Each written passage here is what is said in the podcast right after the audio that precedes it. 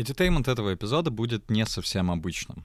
У нас есть всего лишь две ссылки, которыми мы хотим сегодня с тобой поделиться к этому эпизоду. Их, конечно, может быть больше, но мы выбрали для себя две, которые касаются тех действий, которые нужно сделать тебе. Поэтому аудио будет очень коротким и не иметь большого смысла. Но, тем не менее, здесь есть один посыл, который я хочу дать тебе, чтобы тебе, возможно, было легче подходить вообще к обучению в жизни и к тому, как нужно делать разные упражнения, которые, возможно, мы просим, и как мы планируем, что их будут делать.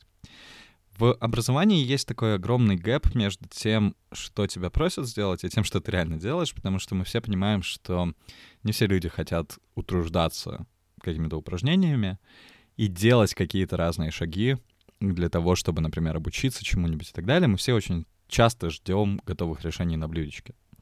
Но, к сожалению, очень часто самое хорошее обучение — это тогда, когда преподаватель, учитель, называй это как хочешь, заставляет тебя попробовать что-то новое, и каким-то образом ты пытаешься это прожить самостоятельно на своей шкуре.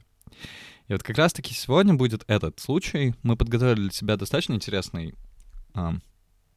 кейс, достаточно интересную игру, достаточно интересный такой текстовый, текстовый квест, который позволит тебе прочувствовать, как можно повышать финансовую инклюзивность, например, в роли консультанта.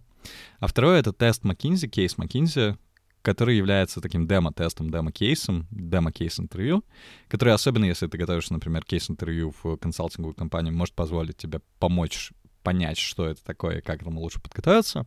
Ну и, в принципе, это полезное упражнение для многих людей, чтобы понимать, как структурировать информацию, как подходить к решению задачи, когда у тебя очень мало вводных. Но они все представлены ссылками. Посмотри на них, и попробуй их сделать самостоятельно.